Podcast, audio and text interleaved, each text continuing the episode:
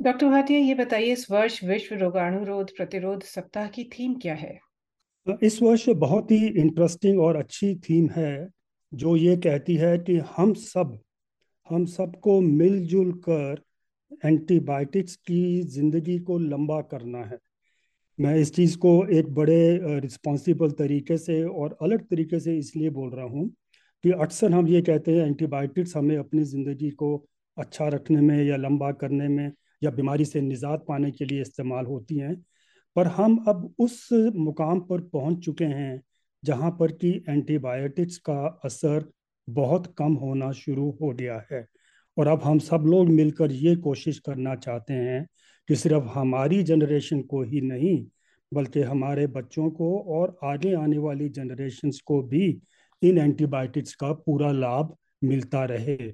और ये बहुत बड़ा चैलेंज है जिसे हम सबको मिलकर संभालना है। ये किसी एक पॉलिसी मेकर या मिनिस्ट्री ऑफ़ हेल्थ या एक ग्रुप ऑफ़ डॉक्टर्स या एक ग्रुप ऑफ़ हेल्थ वर्कर्स की जिम्मेवारी नहीं है। ये हम सबकी, हर किसी की, चाहे वो कहीं भी हो, उतनी ही पूरी जिम्मेवारी है।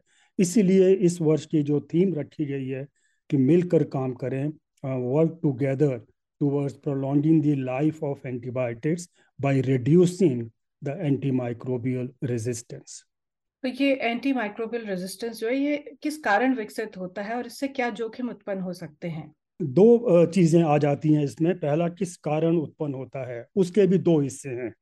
पहला हिस्सा तो जो कुछ चीज़ें जर्म्स या बैक्टीरिया के अंदर हो रही हैं और दूसरा जो गलत चीज़ें हम हम मीन्स इंसान कर रहे हैं। बैक्टीरिया के अंदर एक उनका नॉर्मल बायोलॉजिकल मैकेनिज्म है, जिसकी वजह से उनका जो जेनेटिक मटेरियल है, जैसे कि हम डीएनए वगैरह कहते हैं ह्यूमन बींग्स में वो कंटिन्यूसली बदलता रहता है थोड़ी थोड़ी जगह पर। और वो बदलाव में एक बदलाव ये होता है कि वो एंटीबायोटिक के अगेंस्ट रेजिस्टेंट बना लेता है। तो वो उसका अपना सर्वाइवल मैकेनिज्म है। वो जीना चाहता है और वो एंटीबायोटिक्स को इनएक्टिवेट करना चाहता है या निगेट करना चाहता है। तो ये चीज़ तो बैक्टीरिया में हमेशा होती रही है, हो रही है और होती रहेगी। कोई भी इसे ना रोक सकता है, ना तेज कर सकता है, ना स्लो कर सकता है। तो ये तो एक चीज़ हो गई। अब समझिए बैक्टीरिया में एक तरह से किसी एक एंटीबायोटिक के लिए, चलिए कॉमनली यूज़ टेट्रासाइक्लिन की बात कर लेते हैं। टेट्रासाइक्लिन का रेजिस्टेंस उसमें बन जाता है। ये तो उसका रोल हो गया। अब हम क्या बेवकूफ़ी करते हैं? हम क्या गलती करते हैं? और मैं हमसे, मैं सिर्फ़ आप और मैं नहीं कह रहा हूँ। हम का मतलब है जितने भी हम सब इंसान हैं, हम उस एंटीबायोटिक को, टेट्रासाइक्लिन को बहुत ज़्यादा क्वांटिटी में यूज़ करना शुरू कर देते हैं। या जहाँ उसकी ज़रूरत नहीं है, वहाँ यूज़ करना शुरू कर देते हैं। या जितनी क्वांटिटी में वो देनी चाहिए पेशेंट को, उससे कम देना शुरू कर देते हैं, या जितने दिन के लिए उसे देना है, उससे कम दिन के लिए हम ले लेते हैं। तो इससे क्या होता है कि बैक्टीरिया के ऊपर जो बहुत अच्छा असर टेट्रासाइक्लिन का आना था, वो नहीं आता। और होता क्या है कि जो बैक्टीरिया टेट्रासाइक्लिन से इनएक्टिवेट हो गए या मर गए, वो तो ख़त्म हो गए। पर जो रेजिस्टेंट हैं टेट्रासाइक्लिन के लिए, वो मल्टीप्लाई करना शुरू कर देते हैं। और आहिस्ता आहिस्ता पूरी पॉपुलेशन जो है वो रेजिस्टेंट बैक्टीरिया की बन जाती है और आपका टेट्रासाइक्लिन जो है वो उस कैटेगरी के बैक्टीरिया के लिए बिल्कुल यूजलेस हो जाता है। एक पूरा सप्ताह इसको समर्पित किया गया है एएमआर को तो ज़ाहिर है ये बहुत ही अहम विषय है। तो वैश्विक स्तर पर एएमआर को कितना बड़ा खतरा माना जा सकता है? मेरे हिसाब से तो इन्फेक्शियस डिजीजेज की लड़ाई में हमारा सबसे बड़ा खतरा जो इस टाइम है वो एंटी माइक्रोबियल रेजिस्टेंट है। पहली चीज़ तो ये कि आप सपोज़ कीजिए कि किसी को सिंपल टाइफाइड फीवर हो जाता है या किसी को डायरिया हो जाता है और आप उसको एंटीबायोटिक देते हो और वो एंटीबायोटिक रेजिस्टेंट बैक्टीरिया की वजह से बीमारी हुई थी तो वो पेशेंट रिकवर नहीं करता। वो एक हिस्सा है। पेशेंट रिकवर नहीं करता तो हम डॉक्टर्स लोग क्या करते हैं? हम और इन्वेस्टिगेट करेंगे। और उसके बाद हम उसको और हाई एंड एंटीबायोटिक मतलब महँगी एंटीबायोटिक देंगे। हो सकता है वो महँगी एंटीबायोटिक ज़्यादा टॉक्सिक भी हो शरीर के लिए, ज़्यादा अच्छी ना हो, पर हमको पेशेंट को बचाना है तो हम वो भी देंगे। इस सब प्रोसेस को अगर आप सोचें तो आप समझ जाएँगे कि खर्चा भी ज़्यादा हो रहा है। खर्चा वो पेशेंट का भी हो रहा है फैमिली का भी हो रहा है, और जो हेल्थ सिस्टम बना हुआ है, उसका खर्चा भी ज़्यादा हो रहा है। और अगर आप इस चीज़ को पूरे दुनिया के या वैश्विक स्तर पर देखें तो बहुत ज़्यादा खर्चा होना शुरू हो जाता है। पर खर्चे के अलावा बहुत सी जगह पर जब पेशेंट रिकवर नहीं करता तो उसकी बीमारी बढ़ती रहती है और उसकी मृत्यु होने का डर रहता है। अब ये बहुत सी जगह पे स्टडीज़ हो चुकी हैं प्रोजेक्शन किया जा रहा है कि अगर 2050 तक इस दुनिया ने मिलजुल कर एंटीबायोटिक रेजिस्टेंट बैक्टीरिया के अगेंस्ट खूब तेज़ी से काम नहीं किया तो 2050 और 2050 कोई दूर नहीं है। सत्ताईस साल दूर है सिर्फ़ आज से। तब तक ये उम्मीद की जाती है कि एक करोड़ लोग हर साल उन बीमारियों से मरेंगे जो ये रेजिस्टेंट बैक्टीरिया करेंगे। अब एक करोड़ कोई छोटा नंबर नहीं है। आज की डेट में हम बारह लाख कहते हैं। वो बारह लाख का नंबर आठ सौ परसेंट बढ़कर एक करोड़ बन जाएगा। इसको अगर आप और तरह से देखना चाहें तो जितने लोग कैंसर से मरेंगे उस सालों में 2050 के बाद से हर साल, और रोड साइड एक्सीडेंट मरेंगे, उन दोनों को आप इकट्ठा कर दो, तब भी वो नंबर एक करोड़ से कम होगा। तो ये इसकी वैश्विक स्तर पर इसकी इम्पोर्टेंट है, जहाँ तक कि मृत्यु का सवाल है। नंबर दो, जो मैंने आपको पहले खर्चे के बारे में बताया, उसके बारे में भी लोगों ने प्रोजेक्शन किया है और ये उम्मीद की जा रही है कि 2050 तक टोटल खर्चा इन चीज़ों की वजह से फैमिली पर पेशेंट पर सिस्टम पर, सरकार पर, दुनिया पर, कम से कम 100 ट्रिलियन डॉलर का पड़ेगा। अब सौ ट्रिलियन डॉलर को अगर आप देखना चाहें तो आप ये देखिए कि पेंडेमिक कोविड नाइन्टीन के पेंडेमिक ने तीन से पाँच साल दो साल और अभी उसका इफ़ेक्ट चलेगा, इन पाँच सालों में ये कहा जाता है कि 28 ट्रिलियन डॉलर का नुकसान दुनिया को होगा। जबकि ये एंटी माइक्रोबियल रेजिस्टेंस से नुकसान, उससे साढ़े तीन गुना ज़्यादा होकर सौ करोड़ के, सौ ट्रिलियन डॉलर के करीब पहुँच रहा है।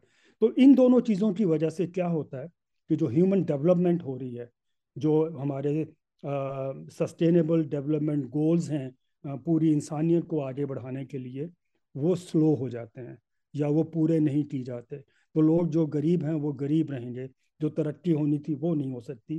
तो इन सब चीज़ों ने दुनिया भर के एडमिनिस्ट्रेटर, पॉलिटिकल पावर्स, लीडर्स को चिंतित कर दिया है।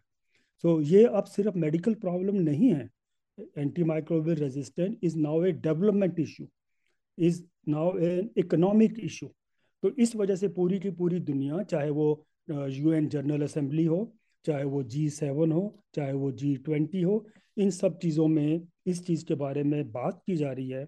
ये तरीके ढूंढे जा रहे हैं कि इसके अगेंस्ट जल्दी से जल्दी तेज़ी से काम किया जाए ताकि इसको कम कर सके। लेकिन यहाँ पर एक सवाल जो जहन में आता है कि विश्व खाद्य कार्यक्रम जो एफ़ है, वो मुख्यतः भोजन व खाद्य सामग्री, कृषि आदि पर काम करता है। तो ऐसे में इसके दायरे में रोगाणु रोध प्रतिरोध विषय किस तरह आता है? बहुत अच्छा प्रश्न है। क्योंकि मैंने पहले विश्व स्वास्थ्य संगठन में काम किया है पंद्रह साल और अब मैं छः सात साल से एफ़ में काम कर रहा हूँ। प्रश्न बहुत अच्छा और उसमें तीन मैं सेंटेंसेस में जवाब देना चाहूँगा।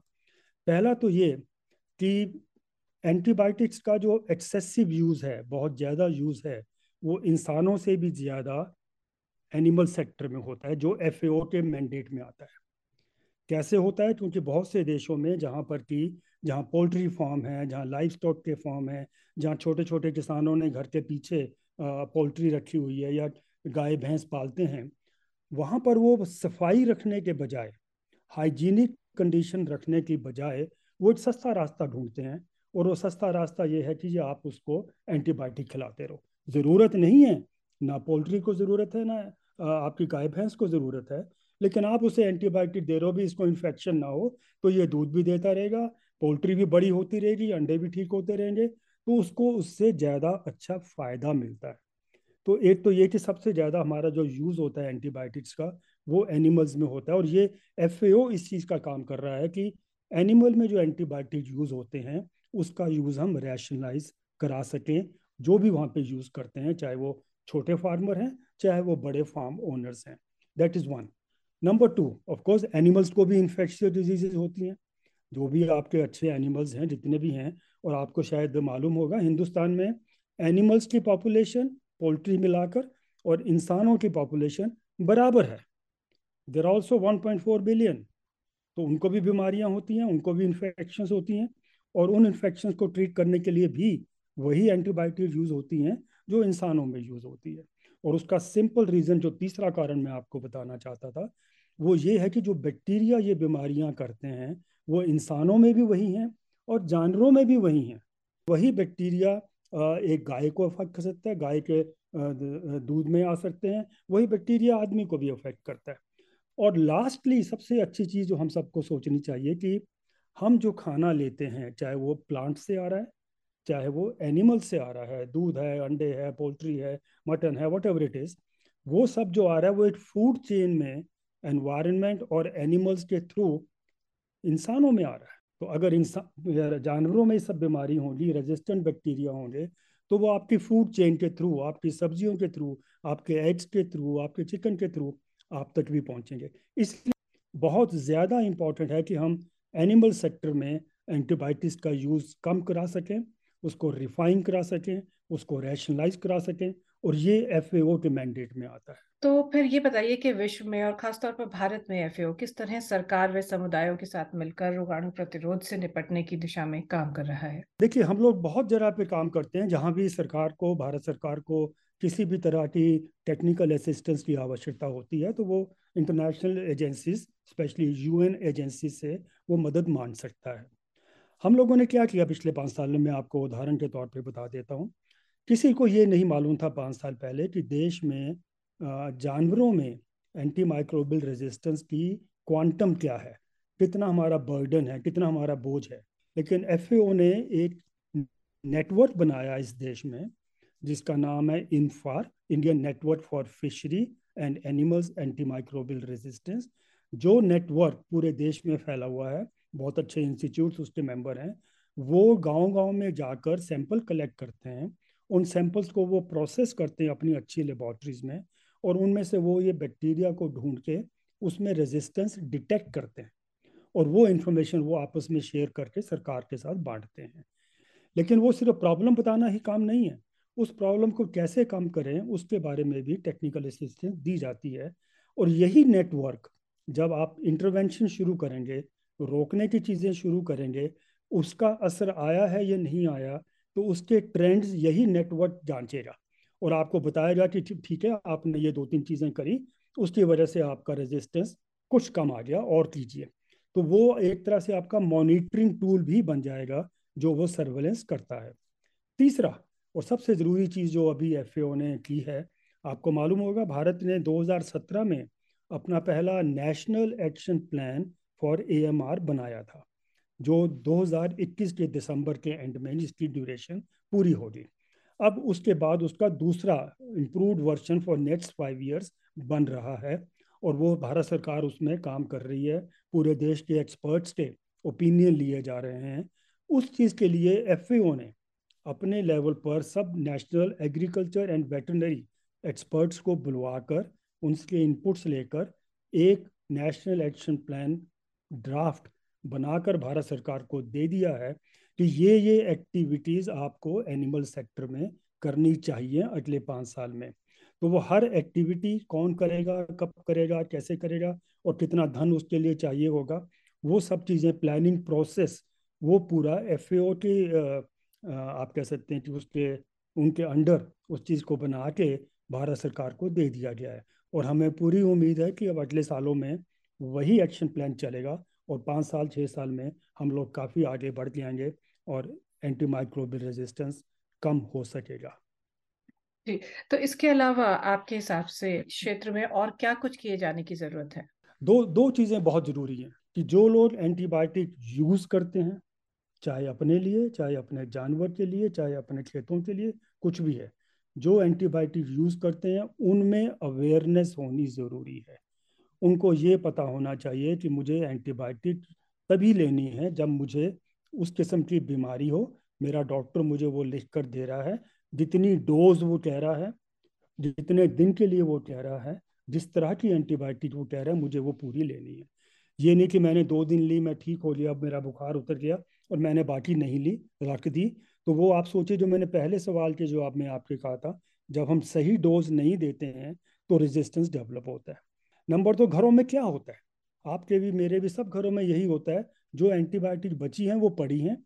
कल को मुझे दोबारा या मेरे किसी रिश्तेदार को फैमिली मेंबर को, पड़ोसी को कुछ भी बुखार हो जाता है और हम उसको वही एंटीबायोटिक थमा देते हैं, कि लिए भाई ये खा ले, ठीक हो जाएगा। वो मैजिक बुलेट वाली स्टेज खत्म हो चुकी है। हम बहुत पिछड़ चुके हैं उस चीज़ से, बैक्टीरिया बहुत आगे बढ़ चुके हैं हमसे।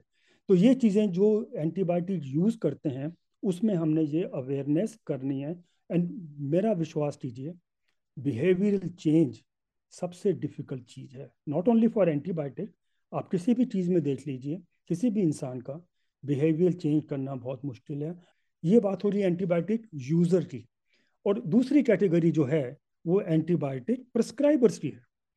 चाहे वो हमारे डॉक्टर्स हैं या वो नर्सेज भी करती हैं या हमारे फार्मासिस्ट हैं और या एनिमल सेक्टर में जो वेटनेरियंस हैं या जो पोल्ट्री फार्म वाले हैं जो अपने छोटे फार्मर्स को भी एंटीबायोटिक दे देते हैं, भाई ये खिलाते रहो, तुम्हारे जानवर ठीक ठाक रहेंगे। उनका भी बिहेवियर चेंज होना उतना ही ज़रूरी है ताकि वो एंटीबायोटिक तभी इस्तेमाल करें जब उसकी सचमुच में ज़रूरत है और सही तरीके से इस्तेमाल करें। ये नहीं कि किसी भी चीज़ के लिए आप एंटीबायोटिक करें। तो दो टारगेट पॉपुलेशन हमारी बड़ी वाली है। एंटीबायोटिक यूज़र्स वो different category antibiotic prescribers which is a different category लेकिन इन दोनों को हमने टारगेट करके इनका बिहेवियर चेंज करना बहुत ज़रूरी है। And that is what should happen at the ground level